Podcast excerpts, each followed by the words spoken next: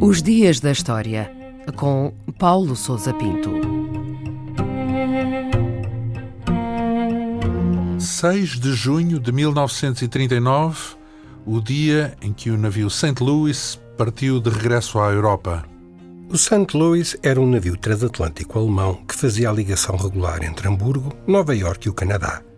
Ao final desse dia, o capitão Gustav Schroeder decidiu iniciar a viagem de regresso à Europa depois de ter aguardado alguns dias ao largo de Cuba e da costa norte-americana.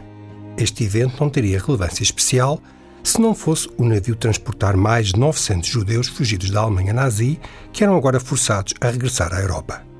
O navio tinha partido de Hamburgo a 13 de maio e constituiu, para centenas de pessoas, a derradeira esperança de escapar à escalada de intimidação e perseguição de que eram alvo. A viagem de ida decorreu com normalidade e tinha como destino Cuba, onde os refugiados esperavam obter asilo.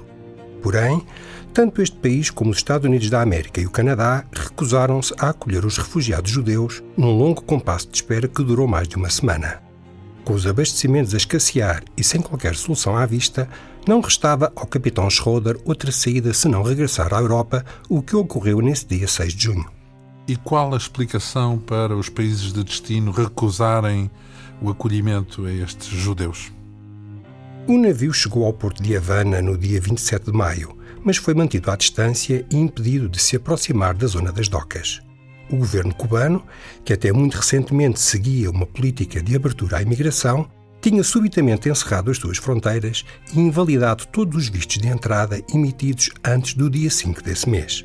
Desta forma, a esmagadora maioria dos passageiros do St. Louis estava impedida de entrar no país. Apenas 28 foram autorizados a desembarcar. O capitão Schroeder rumou então à costa norte-americana e chegou a ponderar a opção de encalhar o navio, mas a guarda costeira não o permitiu. A possibilidade de acolhimento no Canadá foi-lhe igualmente negada. As sucessivas recusas podem ser explicadas como uma forma de evitar um precedente que abrisse a porta a um afluxo maciço de refugiados judeus, o que nenhum destes países queria aceitar.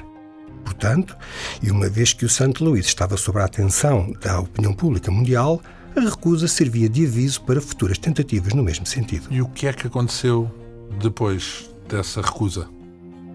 O capitão Gustav Schroeder iniciou a viagem de regresso à Europa, mas recusou-se a devolver os refugiados judeus à Alemanha.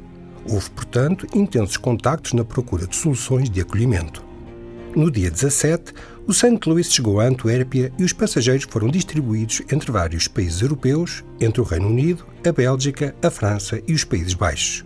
Com o início da guerra, três meses mais tarde, e a ocupação alemã de parte da Europa Ocidental, a maior parte ficou novamente em risco. Sabe-se hoje que mais de duas centenas e meia morreram durante a guerra, a maioria em campos de concentração nazis.